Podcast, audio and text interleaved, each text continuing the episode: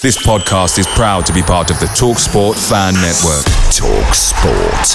Powered by fans. There's never been a faster or easier way to start your weight loss journey than with PlushCare. PlushCare accepts most insurance plans and gives you online access to board-certified physicians who can prescribe FDA-approved weight loss medications like Wegovy and Zepbound for those who qualify. Take charge of your health and speak with a board-certified physician about a weight loss plan that's right for you. Get started today at plushcare.com slash weight loss. That's plushcare.com slash weight loss. plushcare.com slash weight loss.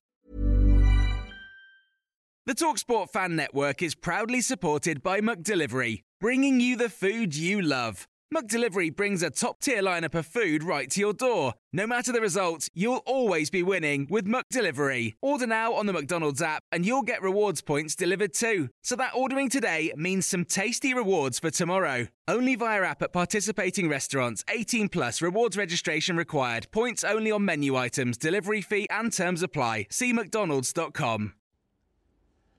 This is the Beesotted Pride of West London podcast, and this is day eight of our Little World Cup tour. My name is Billy Grant, and I'm here. Well, I'm looking forward to it. I'll tell you something, it's all starting to merge into one as far as I'm concerned, this World Cup tour. I've been having an great time. I'm here with my chums. I'm here in the apartment. I'm not in the shipping container anymore. I'm actually in the apartment, and we've been having a lot of fun. And uh, like I said to you, if you check out the podcast that went out, the, the day seven podcast, which was the USA versus England podcast, and when we went out to the beach, we went out to the beach. We spent about 11 hours on the beach at the fan park by the beach. We spoke to all sorts of characters, Japanese characters, uh, Senegal characters, Saudi Arabian characters. Also, we spoke to a, a woman from the Lebanon, if I remember rightly as well she has some interesting things to say. And also, we spoke to two guys who were migrant workers who'd come over from Gambia and Senegal, and they were telling us about their working conditions that they're working in. So you should definitely check that out on prideofwest.london. But anyway, it's a new day today. It's like I said to you, it's day eight of the World Cup, and we are going to be going into town. We're going to be going up into the West End, I think it is, or West Side, or West something or the other. Uh, we're going to the Brazil party. We went there a few days ago. We were invited by the movement to go to the Brazil party. We had a great time, and we're going back there again to check it out. So on the way to the Brazil party, you never know who you're going to bump into. We'll chat to people on the way to the party because on the train normally that's where the party is at. That's where the most people start to meet each other. Then we're going to go to the party as well. We might chat to more people there as well, and after the party. So hopefully you will very much enjoy this podcast as well. Don't forget to subscribe on all good podcast channels as well. But anyway, we're going to go off. We're heading out to the party. We got well, we got fans in the house. Tell, uh, tell us what country you're from because I've got, I've got New York City Football Club. I know that you're into the Portugal. But what team are you out here supporting? We're supporting Ecuador in the USA. Okay, Ecuador. Yes. and the USA, and obviously you, obviously you believe that you can win. Is that correct? Correct. I believe that I can win. Oh, that's and right. uh, okay. But you need to you need to start getting on your knees and praying that you believe that you can win. no, no. hey, listen, we, we dominated that England match a little. That's right, man. But it's all about the goals anyway. But we shall move on from that anyway. Listen, first of all, are you enjoying yourself in Qatar? Yes, I am. You were, t- you were talking about this World Cup and saying how you, how you, even though you're enjoying yourself, it's not quite the same as others. It is not quite the same as others. I, I noticed that it's way more for to show off the country than it is for the fans. Like for example, there's not that many souvenirs that are being handed around. It's it's it's a very distinct feeling. Yeah. I mean, places to go as well. You're feeling that? Is it more difficult for you to find places to go and find fans congregating? A hundred percent. One of my favorite memories of Brazil 2014 is me walking around Rio de Janeiro and getting yelled at and turning around and there's just this, uh, this American running down the running down the, the beach and saying, "Hey, we're watching the game at this bar," and I come over there and it's just full of Americans. Here, I don't get that same experience. No, and, and, and again, listen, uh, there's each listen, each has to be. You can't have each World Cup by itself. So this is a different experience. But do you think that that that, that takes away from it? I mean, what I've been saying, I'm not trying to put words in your mouth, is that the, they've tried to control it by putting these events on, these fan parks and everything like that, which they think that people are going to enjoy. But we turned up last night and there was no one, there was no one there in the fan park. I mean, there was okay, there's people there, but it could hold probably about 10,000 people. There must have been maybe about 500, 600 people there at the most, and it's not quite the vibe, not quite the buzz. You haven't got people coming into the centre of town just hanging out in places and just kind of enjoying themselves. It is absolutely not the same as at other World Cups. Uh, I'm walking around downtown Msheireb, and uh, it's people just really getting, going and coming. It's not really people just congregating. And I, as along with the same free SIM cards, I get all those text messages that everyone's been getting now about promotions and go to this club, go to that club it doesn't seem like they're just getting the fans going into areas. It seems more like they're trying to push fans in a, in a general direction. The irony, we met you on the tube, on the train just now, on the metro, and this seems to be the place that you actually seem to be most people in this whole World Cup. 100%. Yeah. 100%. This is where I meet, this is where I meet most of the Americans the, in, in, the city, actually. Yeah, and so we've decided instead of getting taxis, we get the taxi to the station so you just get on the train because it's almost like there's a bit of a party on the train, isn't there? Yes, all, almost all my videos of fans cheering and congregating is th- through the metro stations. So listen, you believe that you can win. You've got a game tomorrow, a big game tomorrow against Iran. What do you reckon? Uh, I think we can win. I think uh, it's about time we start scoring goals. I think Gio Reyna should be starting. Uh, Tim Weah should be at forward. I, I think we can go do a good 3 1. And as I said, I am Ecuador, so si se puede. I believe we can all take down Senegal and have two teams in the, ne- in the next round. Okay, well, listen, good luck to you and good luck to your. T- what, what team do you support in the MLS? Uh, near NYCFC. Ah, oh, NYCFC. I'm Charlotte FC. We beat you twice this season as well. Yes, you know that did. as well. Yeah, yes, you know did. that. But it's, an expansion team. That wasn't bad for an expansion team anyway. You know what I'm saying? Yes. But listen, anyway, enjoy yourself today, and maybe I'll see you in the next round. Yes, maybe we see each other again.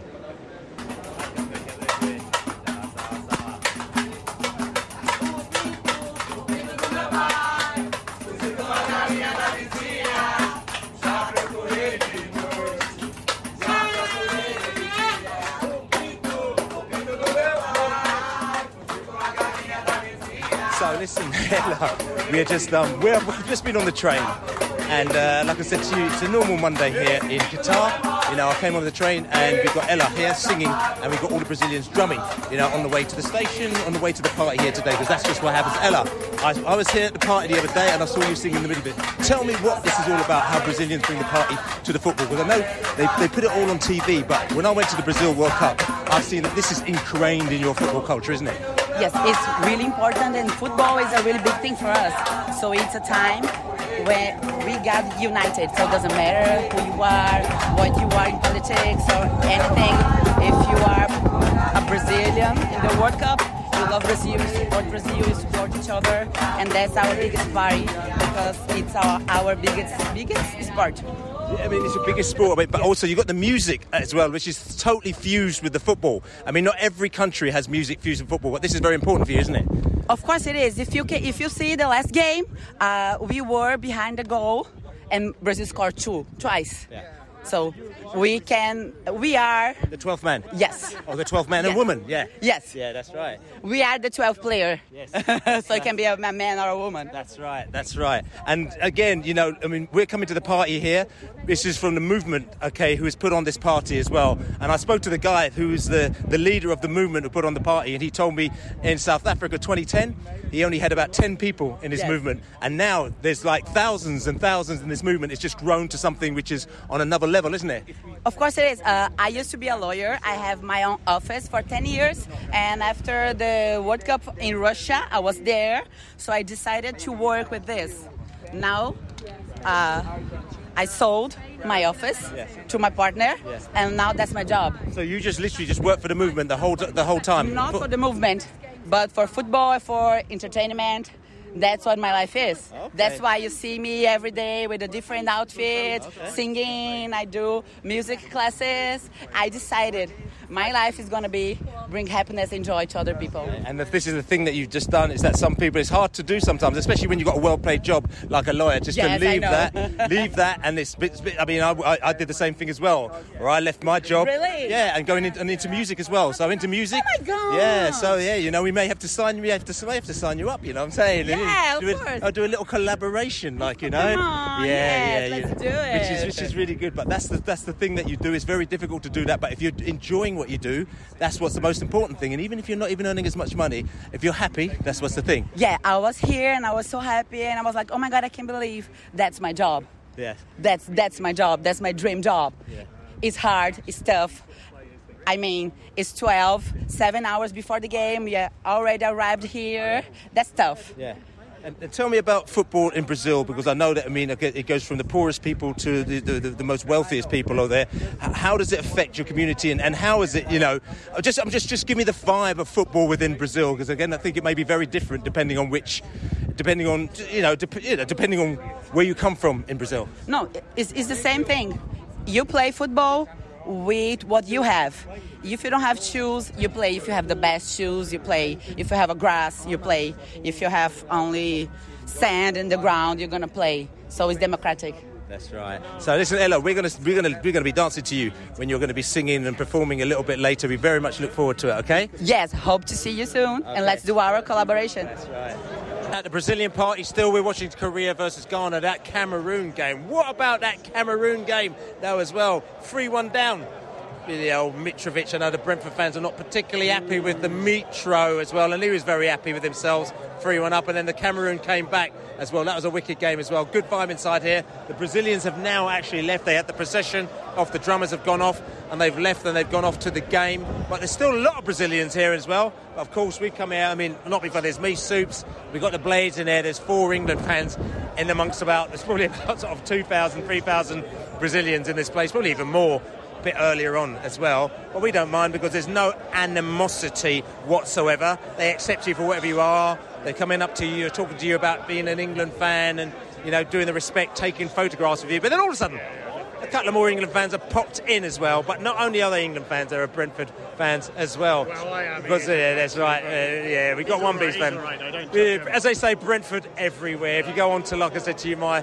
uh, into my Billy the Bee and also the Brentford Twitter as well, Billy the B 99, and also the Insta. You'll see there's a Sudani, uh, what's it, a Saudi fan yesterday Saudi, eh? who is, he got he picked up. He goes, oh Saudi, I like Brentford, and he picked up the flag. And I said to him, tell everybody you like Brentford. So he's gone, I love Brentford. it's a bit of a bizarre clip actually, but you can watch it anyway. But anyway, I've got Brentford fans in the house, and we've got a Palace fan in the house as well. First of all, I'm going to ask you, how has your World Cup been? It's been, do you know what? We're, we're, really enjoying it. It's been a great time. We've got a mate who lives out here, which is why we're here in the first place. I so think you're staying at his place? We're staying at his place. I think had that not come around, I'll be honest, I wouldn't have made too much or any effort to, to come out here. But when it suddenly gets presented to you, he's like, I've got tickets, I've got you a place to stay. Fair enough. Uh, so look, we're having. I know, I know what everyone said before about you know it's kind of the controversy around it, and it's certainly not your average World Cup. It's all you know new and purpose built, and as a result, you can't quite replicate that genuine atmosphere. Um, but you know, we are having a good time. There's still like lots of people from everywhere here. Um, yeah, the England game was a bit of a letdown, but as is Sorry, often the, the way. Game, you're talking about the England, oh, the, uh, the last the USA game. Yeah, we, we weren't here for the first one. We got here for the USA one. We had an interesting journey deep into the desert to get to that one. We set off about four hours before it started and missed the uh, missed the first ten minutes. Yeah, we um, talked about this as well because the logistics again. Again, we're not coming in. All we're doing is that we're telling tales of what it's like to be in Qatar. So listen to us. We're not sitting here to slag off the Qataris or the organisation or anything like that. We will say things that are positive and also things that are negative about the whole thing so that you can get a really good picture of what is going on in, in Qatar um, that game, like I said to you, we left three hours beforehand and we literally got in. I mean, I was five minutes after kickoff, I got in. You you left four hours before kickoff as well. Something like and that. it was impossible to get in for kickoff, leaving that late from town. And town, town isn't even that far, is it? Oh, I mean, our journey was uh, turned into a bit of a comedy show. We basically we got a shuttle bus from one stadium that then took us sort of halfway to the ground. We got stuck in traffic. We decided to get off because nothing was going anywhere. We then had to run through all these sand dunes. We then another cab kind of picked us up, took pity on us. Some Chinese cameraman said, "Jump in my cab." That then took us to within about what seemed like pretty close to the stadium, but they wouldn't let you out. They sort of drove you miles away again. I think they kind of replicated a sort of Wembley Way style thing. So by the time we'd been taken all the way back to the other side of that Wembley Way, I think we were just about we were further away than we started. Uh, we don't have to leg it down there. Then there was another huge snaking kind of queue system without really any people in it that you kind of had to go through regardless. Um, yeah, and then the security just stopped letting people in as well, didn't they? It was a little bit shambolic, well, very shambolic, shall really we say. and the thing is, I guess, listen, a lot of people said they've never hosted the World Cup before, so they're learning.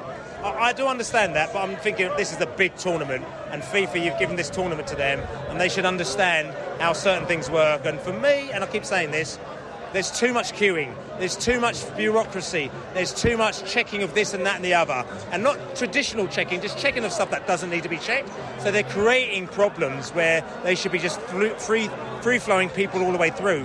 Even coming into bars and everything like that, they're checking this and the Hayya card and all this kind of stuff, which is really bizarre because I'm thinking, if you've got a Hayya card, you're in the country. You need a Hayya card to get in the country, so why do they need you to check you to come into every single place and check your Hayya card and, and have these enormous queues coming in while they're sort of checking X, Y, and Z? And I know it's their culture, but it's just like it's really bizarre. And I know that a, a lot of tournaments try to do the old we're going to check people's ID against their tickets, and people that have never been to World Cups before got really nervous. We said that ain't never going to happen because they tried it. I think at one World Cup and after five minutes, they said this ain't happening because the queues were so large and people were getting so angry that they said we need to abandon this. Like you know what I'm saying. And the fact is that people in the country, people have got tickets, they want to come football, they're spending money in the place. They need to just relax and just let them get on with it. Yeah, I think there's a general sort of worry, isn't there, before they started it that there was going to be some trouble or whatever. You know that I don't know. They, exactly, they have sort of been uh, overcautious about everything, aren't they? Just, and I guess probably because they've never done it before and they don't really know how to, what to expect or quite how to stage it. I do understand, kind of, but they've, they've done other tour- point of view. They've done uh, other tournaments. Yeah, also, but on this scale, I don't think anything's quite come close to it. They can it? take uh, advice from the British police yeah, yeah, tell totally. them. There's also there's people that I know who, actually advise every single tournament. Right, they work at universities and they go out there and they advise every tournament, and they should listen to them. And my thing is that, and No, no, I again, I'm not saying this. I just think that because money talks, maybe they're thinking, listen, this is our tournament, we do it our way, and this is just the way it goes. And I think for me, they need to be.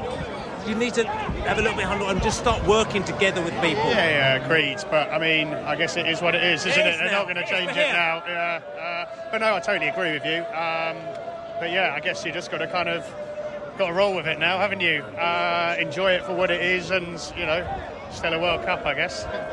Brazil party here today. What are you saying? Oh man, it's uh, it's pretty epic. I've lost my voice from all the singing and screaming at the England games, but ah, it's going to be an amazing atmosphere in, in this uh, fan festival. It's, like you say, there's thousands of Brazilians here, and uh, well, they look pretty strong, don't they? I mean, they do. I mean, again, we're talking about the World Cup and not finding places to go, but in this place here, obviously the Brazil. I mean, this fan fest, the Brazilians have done this themselves. They found this venue. They've shipped the beer in from Brazil. They've got their people together, and they've made it happen. And, and it just goes to show you how fan power can work, and how fans sort of kind of work against, almost against the authorities in effect, to just recreate whatever is is important to them. Yeah, absolutely, and, and I can't wait for kickoff. To be honest, I think it's going to be absolutely brilliant atmosphere in here. Uh, yeah, we're all Brazilian, I guess. Uh, It is. I've got. You've got to think. Obviously, like three quarters of the Brazilians already left this place. Yeah. So these, These are obviously guys the, without the tickets. These Amazing. yeah, these are the guys without the tickets, and the guys and girls without the tickets. That is as well. yeah. Again, talk about your World Cup. Tell us how's your World Cup been. Well, I think on a positive spin, I think any World Cup's an amazing experience. Like, we're so lucky to be here, and obviously the weather's cracking, and there is a good atmosphere. You listen to the Brazilians singing now. It, the, the organisation has been chaotic um, at best, but you know what? We're here, we're in the sunshine. We're going to cheer the boys on tomorrow night, and uh, uh, yeah, it's, it's been. I've, I've loved it. I've loved it, despite all the problems. And not being, you know, we're not, you know, counting our chickens, but bring England to get through. So we're through to the 16s. I think it, it might be Holland or somebody else that we might be playing in the 16s. Uh, What are you saying? Because I mean, forgetting about that last game. I mean, I've got a view on that game. As far as I'm concerned, I'm just happy that we got through. There's a lot of people moaning about it, but I think that he's gone safety first. Just don't lose a game. Let's just get through. Once you get through, you can start doing whatever you need to do. Okay, but we actually have to sort of maybe have a look at that game to see whether or not it was safety first, or whether or not we don't have the capability, or whether or not we're playing the wrong players or anything that. And do we need to change things up when we get through to the 16? What are your thoughts? Uh, first of all, the Iran game was exceptional. I mean, that was a real joy to watch as an England fan, and, and we definitely wound the clock back for the uh, for the USA game. You say, you say safety first.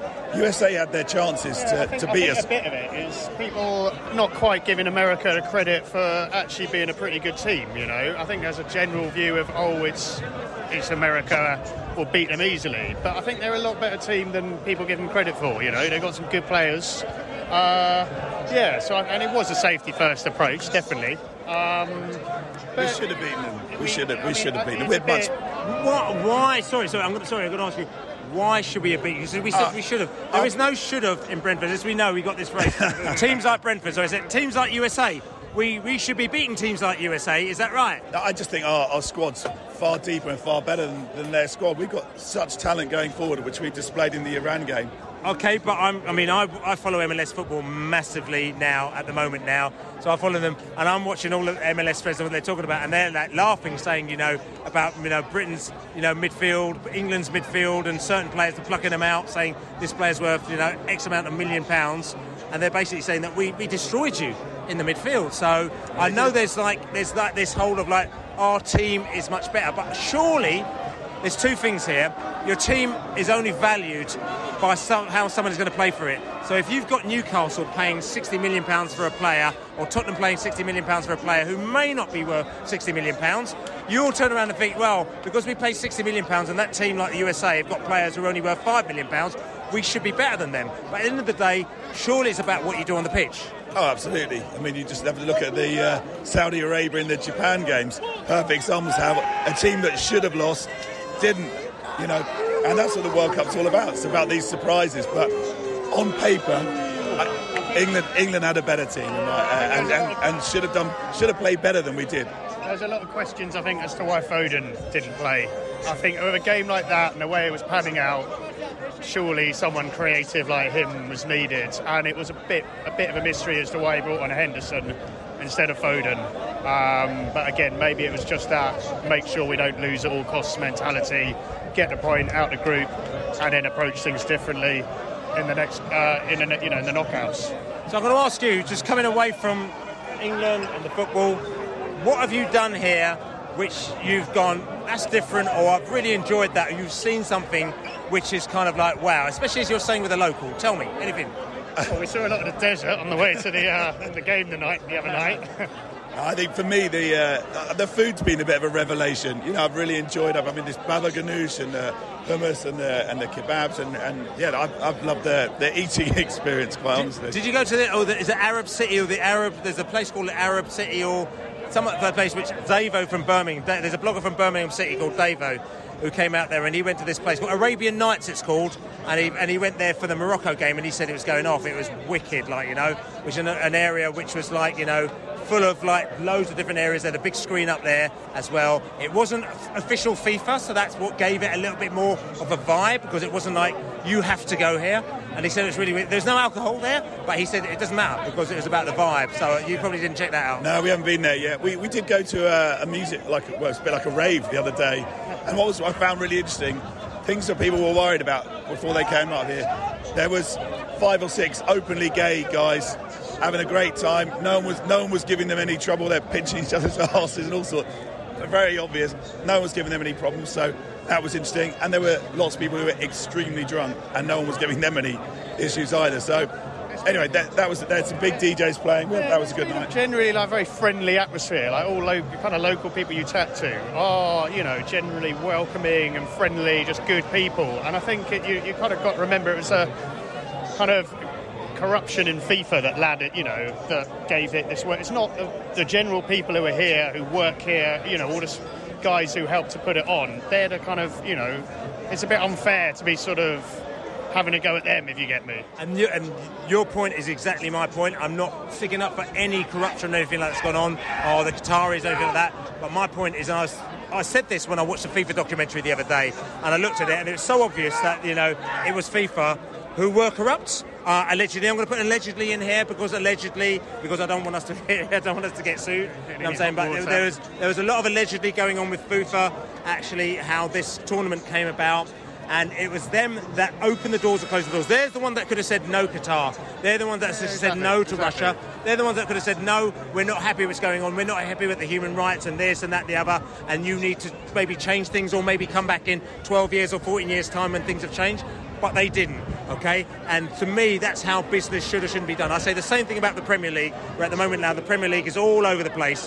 Where if they had put in certain rules into place, we would have been moaning about certain things about the Premier League now. But the people that put it together, they allowed these things to happen, and now it makes it very difficult to reverse. And that's the whole thing again. Exactly, And yeah. same thing out here as well. So I'm, I'm glad that you've said that. Oh, yeah, well, I mean, I don't know what more to add. It's uh, that is what it is again, isn't it? There's nothing we can do about it, but it's just a real shame that you know uh, it's come to it, I guess. But you know, we're here now. Enjoy it for what it is. And I'm just going to ask you, how long are you out here for, and uh, and what are your expectations? Um, we're here for the Wales game, and then we go back after that. I think after the USA game, expectations might have been dampened slightly. Um, if I'm honest, uh, I think England, although our defence has played quite well in the first two games, I don't think we've quite got the defence that's really going to take us all the way. We've got some very good players going forwards, but I think when it really comes down to it, we're going to fall a bit short again. I'd say realistic. Oh, we got a goal. Uh, And there you go, Ghana. Properly's right in there as well. Ghana are in there. They've just scored a goal. You heard the cheers from the Brazilians and from, well, from the Brazilians. because there's only Brazilians in here other than us. You know what I'm saying? So all the Ghana fans are going absolutely potty in the place there as well, which is all good. But sorry, coming back to what you said. yeah, I was. I mean, again, not to be pessimistic, but I can't honestly see us going past the semi-finals. I think that'll pretty be a good. best case scenario, quarter-finals, semi-finals at best. But we'll see. You never know. Fingers crossed. Let's see. Yeah, yeah. Come on, the bees. So we're here, Brazil party here. We just seen the here, mate. We have got the Ghana. Ghana, they, they did it. They did it today as well. That game, it was a it was a yin yang game between them and South Korea, but they got the results in the end again. The Brazilians, they've all gone off to their game as well. Still quite a few Brazilians here. The locals are going to start coming in here. 900 Park is it's called in the in the West Bay, I think it is, of Qatar. Another part of Qatar as well. It's actually quite a good vibe in this place. We've been here before. Like I said to you, very different now. The Brazilians have gone with their singing has gone, but we still got characters in the head. Got Steve here in the place as well. Carlisle, man. We were talking about Carlisle back in the day. That is a proper back in the day picture. They beat us in the no, so 2012 Leyland DAF Trophy or whatever it may be, which has got a lot of Brentford fans crying big time about that one because that was one that we thought that we had dead cert, but Carlisle came in and they swept that trophy from under our noses, and uh, we haven't we haven't we, we haven't recovered since then. Like you know I'm saying. But we have recovered because we're Premier League now, which is all good. But that doesn't matter because we still got respect for the lower, the, the, the EPL, as they call it. They call it over here, uh, the EFL. I don't do them acronyms. I call it lower leagues. You know what I'm saying? the, the football league. That's what you call it as well. I love the football league, as you know. And we got my man Steve Carlisle in the house here today. And you've been here quite a while, haven't you? Yeah, I've been here since uh, since just before the tour, two days, three days before the tournament. Um, basically, yeah, I know a mate out here, so he's. Um, I, I thought I'd come fly a couple of days early, spend a bit of time with him, and then really enjoy the tournament. Yeah, so that's. And so far, it's been absolutely fantastic. I really loved it. Absolutely fantastic. You've been to about 4,725 games so far, haven't you? uh, so yes, seven so far. I've got nine in total, and then I fly back on Friday. So I'm uh, I've got the the, the the Portugal Uruguay game tonight, and then tomorrow night the big one, obviously the England Wales match, which hopefully we'll absolutely wallop them. But World Cup, you never know, do you? But yeah, nine games in total, and all of them have been yeah, it's been really good. Uh, What's been- your favourite? Favorite favorite game so That you've far? been at? Oh, well, the best atmosphere by far was Argentina Mexico. Just. I, I don't know since you've been here, but there's just so many Mexicans, so many Argentinians. So Every and- tournament, and they it turn up in their numbers. and it was in um, it was in Lusail, so there's a bigger stadium, and there was just under short of ninety thousand people in there. So imagine, I, I don't know if, if you've ever been around a lot of South Amer- American kind of fans or oh, have, Central yes. Amer- but they are or Central Americans Bonkers. in the terms of Mexico, but they're when both of us like, are going at it, it's just noise, constant noise. Brilliant to see. Obviously saw Messi score a goal. Never seen Messi play in my life, so what a, that's and probably his last World Cup as well. So brilliant. Argentina on the brink of, of going out. They had to win that game. So yeah, it was just constant noise and drama. Excellent game. Yeah, Brilliant. yeah, yeah. Brilliant. Mixed as, yeah, yeah. America Latinos menos Argentina is what the uh, is what the Mexicans say, which is uh, American Latin America without Argentina. you know what I'm saying? And, and all of Latin America, there's something about Argentina and the rest of Latin America. They're not very happy with Argentina. And we've Yeah. been talking to the Brazilians, also Ecuadorians, everybody like that, and everyone seems to be united on this um, American Latinos menos Argentina. thing. Yeah. I don't know if you picked up on that vibe in the stadium. Oh, absolutely. Well, I've got, but, well, it, obviously in the fun part today it's full of Brazilians, and I actually have a couple of co-workers, well, ex-co-workers now, that, that are from Brazil, and they've just gone to the game, but anytime you mention Argentina, it's like you mentioned something offensive. Honestly, it's it's.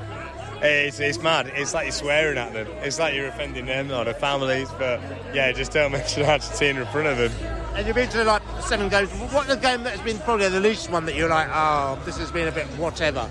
I'll tell you what, I've been I've been to a couple of nil-nil draws, but those those games that have been a nil-nil draws have been actually featured teams that have had absolute majority fan base. So the Moroccans, for example, I watched the first game that Morocco played. They're quite bonkers, aren't they? Yeah, the nil-nil, and it was just all you, when they didn't have a ball, it was just about 80% of the stadium whistling when they did have a ball, they're just like cheering for the team. So it was just constantly. You couldn't hear yourself think.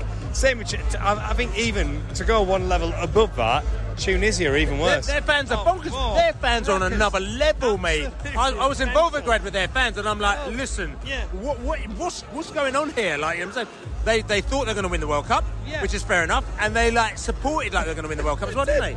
Tunisians are me- honestly they were going hell for leather. But it was it was great to be involved in it because I was I was in the stand with it. But as I said, can't hear yourself think, just constant whistling. It's just it's just madness. Many of us have those stubborn pounds that seem impossible to lose, no matter how good we eat or how hard we work out. My solution is PlushCare. PlushCare is a leading telehealth provider with doctors who are there for you day and night to partner with you in your weight loss journey. They can prescribe FDA-approved weight loss medications like Wegovy and Zepbound for those who qualify. Plus, they accept most insurance plans. To get started, visit plushcare.com slash weight loss. That's plushcare.com slash weight loss. Picture the scene. All of your mates around, you've got your McNugget share boxes ready to go. Partner this with your team playing champagne football. Perfect. Order McDelivery now on the McDonald's app. There's nothing quite like a McDelivery. At participating restaurants, 18 plus serving times, delivery fee, and terms apply. See McDonald's.com. Madness. And just coming back Brilliant. to because obviously you've been to the two England games as well. Yeah. I mean, a lot of England fans, and again, I'm not saying this on a dis- I'm not speaking to anyone like that, but even a lot of the England fans have been saying that the the atmosphere hasn't been the same in the England end. And I suppose now you've been to seven or eight or nine or 472 games, you can compare, can't you? Yeah, absolutely. So I think, well, to be fair, yeah, the first game, I was amongst the England fans anyway, and we were winning six. We won six two, so that was bouncing. Like everyone was going. I was quite close to where the band's playing, the trumpet players, and everything like that. So everyone was bouncing, everything, it was constant noise. But in the, I'll be honest, in the USA game, it was just a bit. It, it felt a bit flat because it was. Well, let's be honest. Well, it was just a shit game, wasn't it? So there was no one really kind of making. Well, the first 30 minutes, both teams were making a lot of noise, and it was it was great. But then no one's really doing anything, and uh, the only the only good chance was when USA hit the bar, and that got them going, and that made England go again. Uh, They believe that they can win. Apparently, is that true? Well, I, I, I, they believe that they can win. They believe that they can win. Yeah. I believe that. Sorry, I know. Sorry. I'll tell you what, I've, I've met a couple of I met a couple of American fans here, and honestly, they're absolutely deluded. One, one guy, one guy, t- one guy genuinely told me that they have the most talented. He, he was 100% serious. He said they have the most talented squad in the whole tournament, and I'm like, in the whole tournament, you genuinely believe you've got the most talent in one entire squad. And he was like, yeah. And I just turned around and said, well, what about someone like Brazil? And he's like, yeah, we've got more talent. And he was being serious. I'm like, It's just American. That's American vibes, though, isn't it? They they think they're number one in the world. But it's and- also, the, and, and, and I'm, I'm, listen, oh, you know, people that listen to this podcast a lot, you know, I'm devil's advocate, man. I think also I like the positivity that people have because that you make things happen. So the Americans are just like, we'll make things happen. So Yeah. if we believe that our squad is the most positive, we will make them the best squad eventually. You know what I'm saying? Oh yeah, uh, well, obviously, well, well, I, I, I, I keep saying that about Carlisle, but it doesn't really work, does it? So. Uh... You never know. Alan, Alan Glass was, uh, you know, he made you on an, he, he put you to the next level, didn't he, Alan Glass? Oh, The Jimmy- Jimmy Glass. Sorry, Jimmy Glass, Alan Glass. Sorry, uh, uh, Alan Carr, Jimmy Glass, and uh, yeah, of course. And the people that don't know Jimmy Glass, just Google Jimmy Glass, Carlisle. Scored a goal in the 89th minute when Carlisle were literally going to get relegated. It was absolutely legendary. The days before the internet and Twitter and social media, we just heard about this by word of mouth and seeing it on the thing Stelling on, um, on, on on Sky TV or something like that. It was like bang! All of a sudden, that was amazing, wasn't it? Oh, unbelievable! Well, the guy was the guy was brought in because the keeper was in the, the keeper was injured, and they were in a relegation battle to go into non-league football. So they got the Jimmy Glass, who was just, I think he was like the third, second or third choice keeper of Swindon, um, on because they needed a keeper of desperation. There's only three games left in the season. He only played three times for Carlisle, and uh, in the last game they had to win. And in the 89th minute, they went, he went up for a corner. They needed a goal. Jimmy Glass scored it, so he's got three appearances, one goal as a goalkeeper. So, and then he kept him up, at, stopped him going to non-league football. And if you go to the Manchester uh, National Museum, there's actually a, an actual section in that museum which will tell you the story about Jimmy Glass. That's right. So listen, I mean, listen, it's been great chatting to you. I know that you have to shoot off because you're going to a, another match very, very soon. Um, but I'm going to just ask you a quick question. This tournament, you know, forgetting, listen, I know you obviously support in England, but you, you've seen a lot of matches and you're very open minded. Who do you think that the final is looking like it might be between? I'll tell you what, France are looking great, and the Brazilians are looking good. I, I, obviously, Brazil Brazil haven't played just yet for the second game, but first game they look really good. I think I, I'm- I think they're on both different sides of a draw, so that would not surprise me if it was France Brazil. But I'll tell you what, France if France will not want to play England, so and England won't want to play France, but it's one of those that'll be one of those games where you could potentially win. So. Right, do you think Gareth might be doing some sort of tactical kind of shenanigans where he might be thinking, how can we? I mean, it's a bit difficult because France, the last game, you know what I'm saying, it's like you don't quite know where they're going to finish now. But Yeah. before that, you think he might be thinking, shall we try and finish second? Like a lot of people thought that he tried to finish. Um, in a certain position in Russia to get a weaker draw. Do you think we might be doing that, or do you think no? Uh, no, I don't think so. I think it was just a bad day at the office, really. I'm still behind Southgate. I think he's really. I, I genuinely think what he's done so far has been brilliant for England. Um, but still, if they finish second in the group, they've still got to play teams like Holland, for example, which are not a bad. I, I, I'd back us behind Holland against Holland. Sorry, but again, then you. I, I, don't, I can't do the calculations now, but I'm not sure who we'd face next round if it was that. But I'd rather go against someone like Ecuador, Senegal. Ecuador! And, well, they'd be good. Uh, but I'd rather go against someone like that than Holland, for example. And then you've got to beat the best to go to win the cup anyway, haven't you? So you're gonna have to face someone decent at some point. So get a couple of get a couple of good results behind you, then face someone good. Is that's how I'd want to do it. Come on, England. Come on, England! So we're here still in the fan zone. We've been here for about 45 days now. You know what I'm saying? now we've been here. I don't know. We, we've worked out that we're gonna. If we if we do the full Monty, we'll be here for 11 hours in the Brazilian fan zone. The the, the, the, the climate has changed a little bit because a lot of the Brazilians have left to go to the game, and more people have come in. And like we've got, you know, we've got a couple of Germans in the house here now as well, as well. And we've got a couple of Germans. And tell you something. Just tell me, what's your name? Matthias. Matthias. And where are you from, Matthias? Southwest Germany. Yeah, so whereabouts in southwest Germany? Because we know Germany. Kaiserslautern. Ah, Kaiserslautern, like you know what I'm saying. So you, you, you and what team do you support in Germany? Uh, Kaiserslautern. Of course, Of course. Kaiserslautern. Of course, excuse me. Listen, it's good to talk to people from all around the world. So you're a Kaiserslautern fan. You, how many World Cups have you been to, by the way? Oh, the first one.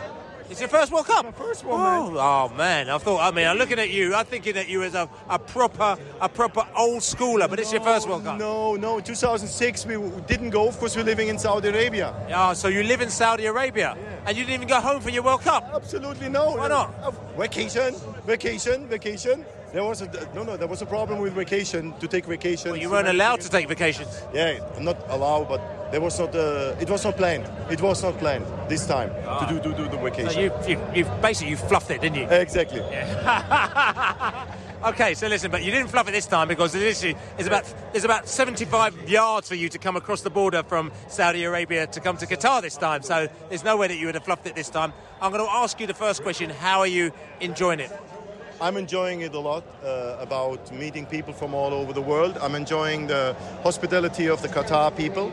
And I'm enjoying also the basic uh, arrangement of the World Cup itself. In terms of safety, in, ter- in terms of safety, managing the people, fine. I'm enjoying it. So I mean, and you, um, and this is like a. It's almost like you're saying something shrouded, something shrouded to me. Like you know, uh, it's like you were saying, telling me something without telling me something. So what were you telling? What did you tell me in that? In what you said there? Okay, there are some points where I would say that this is not really related to a good World Cup. We have talked about before that uh, about uh, meeting the, the fans, meeting the German fans, meeting international fans for a, for a, uh, what do you call it, a normal timing on the TV on uh, the fan spots. Of course, Qatar is, uh, you know, controlling the things a bit different than in other World Cups. So that's quite a bit of a, a, a- an issue. But uh, as I'm here today evening, I see it's possible, but you have to search for it and you have to sneak in through Doha to find these places. You know. I mean, I mean, this place, it. this place was organised by the Brazilians. So, so the Brazilians did this independently, and they've got this. Even though this place does other events, but this is done independently, and I think that, and that, I think this is this is what the difficulty is. And I'm not putting words into your mouth. Is that um, the spontaneity is being taken out of this World Cup, whereas normally, oh, okay, I went to the German World Cup. And we come out of our hotel, and all of a sudden, I'd say to my friends, "Where are you?" And they're in a bar, which is the oldest bar in like in, in Nuremberg, with people wearing traditional dress, and they're pulling pints, and they've just decided to find this bar. They haven't gone to like the fan zone or to the centre. They've just found some really weird, peculiar little place where they're just hanging out there, and everyone finds their own little zone, which which makes their World Cup um, home. But for here. They're, they, they're directing everybody into these very corporate places, which, listen, we're enjoying ourselves here, but it, it, it, it takes away from the individuality of the World Cup. Absolutely. That's that's actually, uh, of course, it's it's something what they, they, they should do different. But I think also that must be asked the FIFA. Of course, is Qatar right uh, already with their culture and their background to do something like that? Of course, what they do, I tell you, as I know the, the, the Arabic culture now 23 years. And how do you know the that? How, how do you know that? Of course, I'm living in Saudi and I'm, I'm, I'm living their culture and I like the culture actually, but they are not ready with a level of culture to really open it the way it should be open. And I think the FIFA makes here a bit of a, a balancing and out, you know, to get this right and this right. So you feel sometimes like you're in a herd moving through something, and then at the end of the day, you go home in your bed and you sleep. Rather than having a four weeks uh, party or four week celebration. So you think that FIFA, in effect, are sort of compromising because they're they're trying to with the Saudis, they're trying to appease the Saudis as well, and not the Saudis, the, the Qataris, but at the same time they're trying to kind of appease the the, the football fans as well, and then no one's winning. Absolutely, absolutely. But as I said, as I said to you before, I mean now and, and today I can say I enjoy, but we need to understand what level of it is. And if you compare it to the German World Cup or the, the Russian World Cup, you can't compare. Of course, Doha, come on guys, Doha is uh, I don't know 100 kilometer to 100 kilometer. It's a small city, it's a small place, and uh, so maybe they learned something for the future to give it to you know other countries to, to, to make this staying alive. You know the, the, the football feeling. And this is interesting because again, we're not.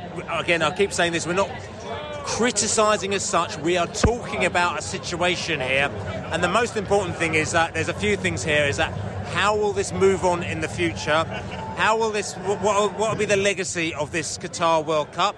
There's somebody that we spoke to on the train earlier that said that he felt that this Qatar World Cup was all for show, to showing the world what Qatar is all about, which I thought was a very interesting point of view.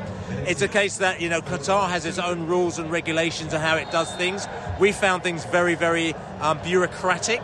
Will they loosen themselves up a little bit in the future, realizing, having all these people coming from all over the world and realize that, that maybe you don't need to be so bureaucratic to do things? I don't know if things are the same in Saudi. Are things as bureaucratic in Saudi? Yeah, yeah, it's the same. I don't think that they are ready for that right now. It takes one or two generations. And to be fair, I'm, I'm in alignment with the guy in the train saying the legacy of the of the World Cup will be definitely uh, less than, than than it could be. Of course, i- i- it's not the reality what it's shown here. It's something you like like you put a sticker. Like you put a sticker on a, on, on a Volkswagen, uh, uh, I'm a Ferrari. It's not working. It's not working in any circumstance. You can feel like that, but it is not. And this is what, what Doha is, what Qatar is. That's interesting. So putting a putting a sticker, a Ferrari sticker, on a Volkswagen is, is, is, is what you are describing this World Cup as. Exactly. Like and, this. and again, this is not a disrespect. So Exactly. listen, just coming back to the Saudi, because when did you arrive here? I'm arrived about 23, 23, yes, on the first evening of the game of the Germans. We arrived. Okay. So were you in uh, were you in Saudi Arabia for the Saudi game, or were you here for the Yeah, Saudi? I was in Saudi. I was in Saudi. And how was the atmosphere there? Ah, baby, they get upside down. They get upside down. Everybody in Saudi now is watching TV. The streets are empty. The, the, the work is off. Uh, uh, uh, everybody is in a, in a fan zones watching it. There were day offs for the win against Argentina, and if they make it in the second round, could be that there's a week off. So they are really up to the, the level of, of, of watching the football. They are not much concerned about Qatar. Of course, they're building fan zones. In Riyadh, you have mega fan zones, but of course without uh, alcohol. Alcohol. Yeah, which is interesting. But you've got the fan zones, so the atmosphere is there. Because the thing is that they've got they've got fan zones here, and we went to a fan zone the other day and yesterday, and listen, it was lovely. It was by the beach, and but the atmosphere wasn't really there. But you're saying the atmosphere there is just crazy. Party, party.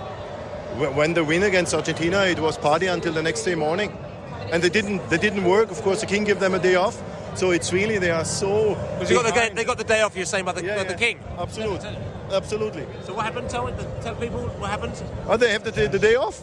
They, they, they don't work. So they got an no, they got an official day off from Oh, the they king. got an official day off for the government people and for the private sector, and they are partying until the, the, the late morning.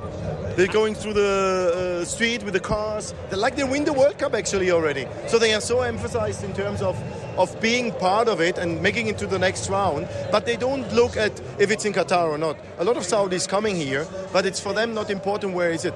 It's really the team. They're supporting the team. And also, you're saying that the, the, the players also they got a little gift for just winning just winning that match. Is that is that true? Yeah, they get officially from one prince. Each player gets a Rolls Royce for the win against Argentina. Okay, so that's bad. So they've just they've won one game and they've got a Rolls Royce. Yes. So what's going to happen if they win the next game or they, and they get through to the next round? I, I think a villa in Saint Tropez or something like will be like this. And to be fair, the, the trainer, the French trainer of the Saudi team, who will get the the, the, the, the prince status or something like that.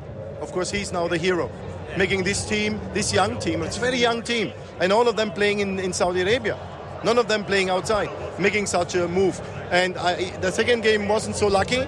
They played well, but they couldn't really finish the subject. So uh, their third game, if they do something to go to the next round, definitely there will be some uh, gifts for the public as well for the player. So I'm just going to bank activity note, and we're talking about Gelsenkirchen.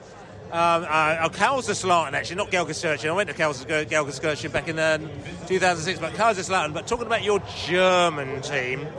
So, Germany, I mean, listen, you were on the way out, man. I'm, I'm not, ain't to lie, you were on the way home. on the plane home. They were going to be going back to Munich and back to Berlin, and you were going to be back over the border, back to Saudi Arabia. And then they turned it around yesterday, didn't they? Okay. Talking about the German team these days is not so easy. Uh, but uh, yes, I mean, yesterday they played as I expect them to play. Uh, with a bit of a heart, taking the mind away, try to, to, to really make the game Uh, the Japanese game was a, for, for me it was a disaster. Of course, the value what is what we are playing for is it's too high, like like to be uh, defensive like they do. And uh, the only question I have to the Ger- German team: Are they understanding each other good enough? Are they are this team what can make it through this cup? And I, I will see what they can do against Costa Rica and uh, how the group will go. If they go in the final round, yes, I believe the games will be different. But we have to sweat a lot and we have to wait until Thursday. And I want not to be too negative, but there is a chance. There is a chance to not go home. And by the way, I'm coming back anyway for the semi-finals and the finals. You're, com- you're coming back. You're coming back here. Yes, I booked the semi-finals and the final without knowing if Germany is there or not. So you're not going home. No, no, I'm going home for 10 days. You're not going home. Very close. I'm very, You're not going home. You're Ah, not going home. You're not you going. got me. You're not going. Yeah, yeah, exactly. we stay here. We stay here. We continue. I mean, you, and you, listen, we're talking about we've talked about football, but I mean, let's just talk about because it's interesting. You know about the politics of this region, okay? And and this is good to educate people, even educate myself, okay? And also, this is also your opinion, so it's not saying that we are rejecting opinion of anybody on here. But I'm, I'm asking you, as a person who lives in Saudi Arabia, about what's going on here because it's very interesting to let people know because there's a lot of things happening. I mean, I've just talking to my WhatsApp group and they're talking about a number of people that they know. Some people are saying there's a number of their friends who are not even watching a minute of the World Cup because they're boycotting the World Cup. Now, my thing is, I, I do understand and I appreciate people and they've got all their own opinions. I don't understand what a boycott of watching the World Cup on football or not watching on football will do, other than maybe making you feel better because you're not actually affecting anything in the world. For me, I'm always used to knowing if you have got an issue with something, I'll always hit the streets. I'm always in a demo, 100,000 people walking down to South Africa House. Literally, we've taken over South Africa, we've taken over Trafalgar Square with the police and everything, all the malarkey that's going on there. You know, marching, marching, and making your presence felt. All this kind of Facebook liking things and saying, yes, that's my demonstration. I don't get that nonsense because that, for me, people have to show and, and, and to make a presence, to do a demonstration takes a lot of hard work. To demonstrate against, if you're not happy about Qatar, means more about you just moaning at somebody if they're going to the World Cup or getting on Twitter and moaning about it. That's not a demonstration as far as I'm concerned. I'm just coming back to you now. What is your view? Because you've lived here for 20 odd years. You've obviously understand the, the, the environment here, the countries, how it works, the politics between the regions. Just, just give us a short explanation what's going on. Okay, let's say what I said before is it's clear that the region is a very rich region. And why the region is so rich is about the Western world needed the, the oil, needed the gas, make these states very powerful, okay? And I'm a bit worried of seeing that the development in the in the region is going on by money, by buildings, by streets, by infrastructure. But is the culture ready to take this power, to really leading an international movement? That's my question. Of course, you can give the World Cup to Qatar, and you may they may spend 200 billion and more for to do it. But the question is what they will do with this power. And here I'm having my concerns. Of course, the cultural what you call it, bandage on, on to the Arabic world, the Saudis, the Qataris, the Omanis, the even in Dubai, they're living from the tourists. They are not able to really leading an international management. Why? And Why? Of course, the culture is not allowing it. The culture would say international management should be on an Arab way, should be on a Muslim way. And that would be the question, is it functional? Of course, in Europe, each and every government is away from any religious issue, any cultural issue. A government is neutral on governing a country. And this is not happening in these countries. And if so, you so, so, so you're saying because religion is very much ingrained in the way the country is run. Call it culture plus the religion. Of course, the culture is for me the major subject. The culture is covering the religion. But we can also compare it to China or India. I'm working with a lot of Indian peoples. I, I, I visit India several times. And, and these countries are not ready in terms of their internal development of people, okay, and mindset to really take a lead in the world. That's my biggest fear. Is this because they?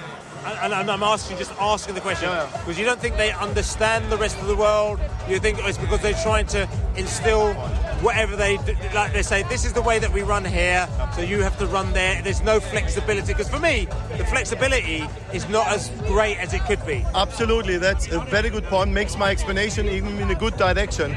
Of course, when we take, for example, that Qatar in the last minute uh, forbidden the beer around the stadiums, my question is why? What was the reason? Was it that they cannot manage? They can spend a 10 million more or 1 billion more to get more security and more uh, health and safety management around. They could do it, but they did it out of a cultural reason. And I am living in Saudi 23 years, and I'm still knowing that I cannot express myself 100% on the street as I like it. And I don't mind. I, I'm okay as a person. But if I have to um, uh, be for Germany or for Europe or for, for the world, to speak for the world, you need more open. You need more be, to be more flexible. You need to be more agile to take these changes. And I think Doha shows that in some, or Qatar shows in some circumstances, they couldn't take the changes. You know? They couldn't take this approach of the Western FIFA World Cup moves, you know? And that's what is my, my question mark behind all of this. Okay, and, and, and I understand this, and I'm going to be devil's advocate here as well. I'm just saying that, okay, listen, the world's a big place, and the Western world has run a lot of things, and they're doing things their own way. And, you know, maybe, you know, Qatar and the Middle East are saying, well, we also have our own way. Why do we have to bow down to everything that you do? Sometimes if you're coming to us, maybe you have to do things our way, and you have to bend towards our way. Okay, then we get quite political, of course. If you see these people moving to Europe, they can't understand our way. So if, if I say that the Western way of life should be when you're making a World Cup where the whole world is coming to your house, you need to be able to take it. You know, you need to have an English house, you need to have a German house, a French house, a Brazil house, uh, uh, uh, Uruguay house, you have to have a USA house. But honestly speaking, what they're doing here is, is not that what I would expect to What be are done. doing? What they doing? They try to streamlining it on their rules, on their house only. It's a Qatar house. And this is a bit of a problem. If you're inviting all the nationalities, make sure you're also contributing to the nationalities and the nationality needs or questions. Okay? To go to a single house to remove your shoes is one thing. But to go to a country as a guest and coming from all over the world is quite difficult. You know?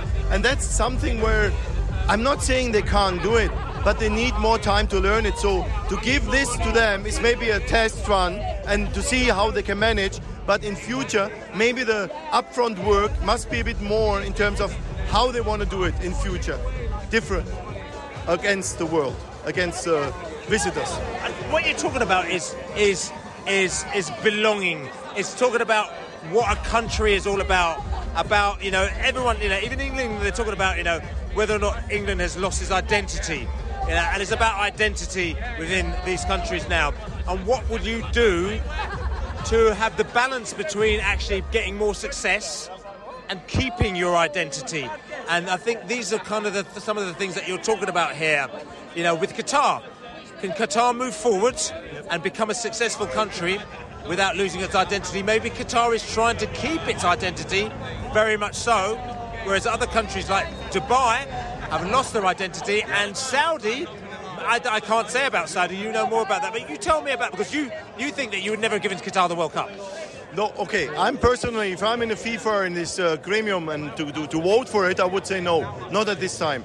But as I see what they have done, and I said it before, they had done basically a good job. But what we're talking about identity, that's what I uh, I, I, I visited Dubai several times, and I have never find a Dubai citizen who can really tell me that he's happy living in his own country.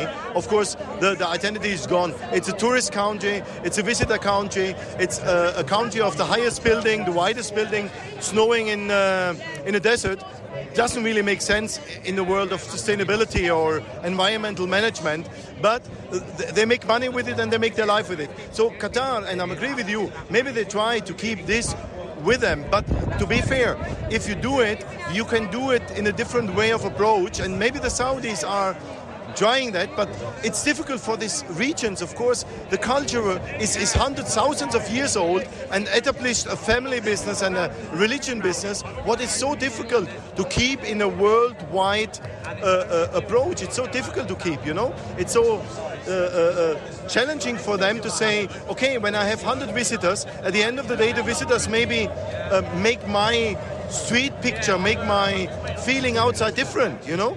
And, and to be fair, I don't know about England. I'm not visiting England a lot. But if you tell me England lost identity, but England has a lot of history and, and, and, and if you talk about England you can start from 0 to 100 and you, you're still not finishing anything. So if you're talking about Qatar they are 90 80 years old. Saudi is 93 years old. Dubai starts in the 70s to build the skyscrapers. So I, I'm not really sure they can sustain this the way they would like to. And this maybe is a problem for the Western world to understand maybe the Western world need to pay more attention of the cultural needs of these people and maybe they should also help while they're visiting it and when while they're approaching World Cup or whatever to, to understand that. Enjoy the Brazil game. It's still nil all against the, the Swiss at the moment now. And uh, enjoy the Brazil game. And listen, maybe we might meet. I mean, I mean, I know that we beat you in the in the European Championships as well in the quarterfinal. And you know, I didn't mention that earlier. You know, what I'm saying I mentioned that. You know, meet you. But listen, maybe we might meet you at later stages in the World Cup. Yeah. Let's see, let's see. You enjoy also. Bye bye, Billy the Big Man. So, ga- so game done. We're on the way home. We're actually on the. I say on the tube. I always say the tube. It's not quite the tube. It's like the metro here. Absolutely packed, full of fans on the way back from Lusail Stadium. Obviously, the Brazil game was played there, but I've seen Mexican fans, I've seen Argentinian fans, I've seen Saudi fans, I've seen Portuguese fans. Actually, yeah, the, uh, the Portuguese fans. There's all sorts of fans on here, like you know, on the way back. As you can say to you, this is where the party is normally at on the metro because uh, it's quite hard to find a party in town. Even though, like I said to you, you've had some good times. Like I said to you, we've spoken to some very, very interesting people today. I hope you've enjoyed this podcast. Um, I'm going to try and get it up tonight, even though I'm going to be very tired. Uh, trying to get it up tonight, so it'll be up in the morning. Don't forget, I'm actually on BBC Breakfast TV at 7:30 on Tuesday morning, the morning of the Wales game. So if you're around, definitely check that out, or you can check it up on the iPlayer. I believe it. We can't get it out here, but you can get it over there as well. I've just got Reg here as well. Just just last thoughts on today, and I mean because we were in that Brazilian party fan park thing for good on 11 and then about 11 hours, 11 and a half hours or something like that, weren't we? Yeah, it was absolutely rocking.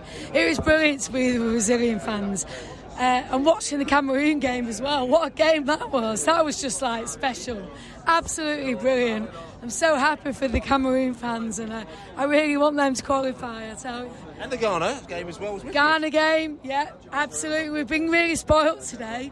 You know, it's so good we're not working. We've just got time to watch these games and hang out and meet different fans. It's been a really cracking day. And we met some characters as well, haven't we? We did.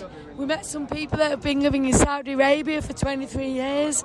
So it's great to hear about their side of the world and what's been going on there and get that real, like, homegrown view. Completely different to what we've ever heard before. So I feel quite privileged that we've. Uh, We've met some really nice people today. And obviously, the, not to mention the Portuguese game, I'm glad that uh, Ronaldo didn't get that uh, credit for that goal because it definitely was not his. So, uh, yes. But, you know, I'm happy that Portugal, Portugal won because, you know, I wanted them to win and I was supporting them. So, Portugal are That's my final word.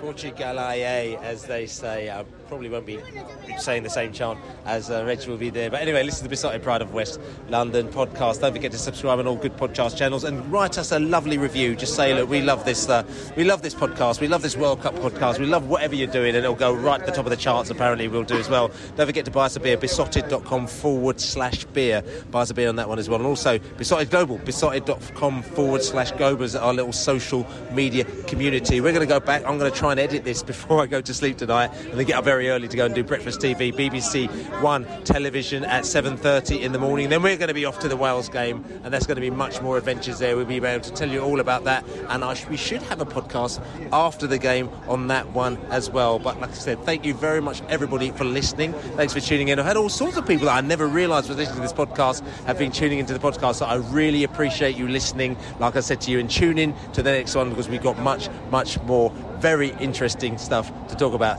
And as I say, we've got Wales coming tomorrow. As I say, come on, England. Come on, England.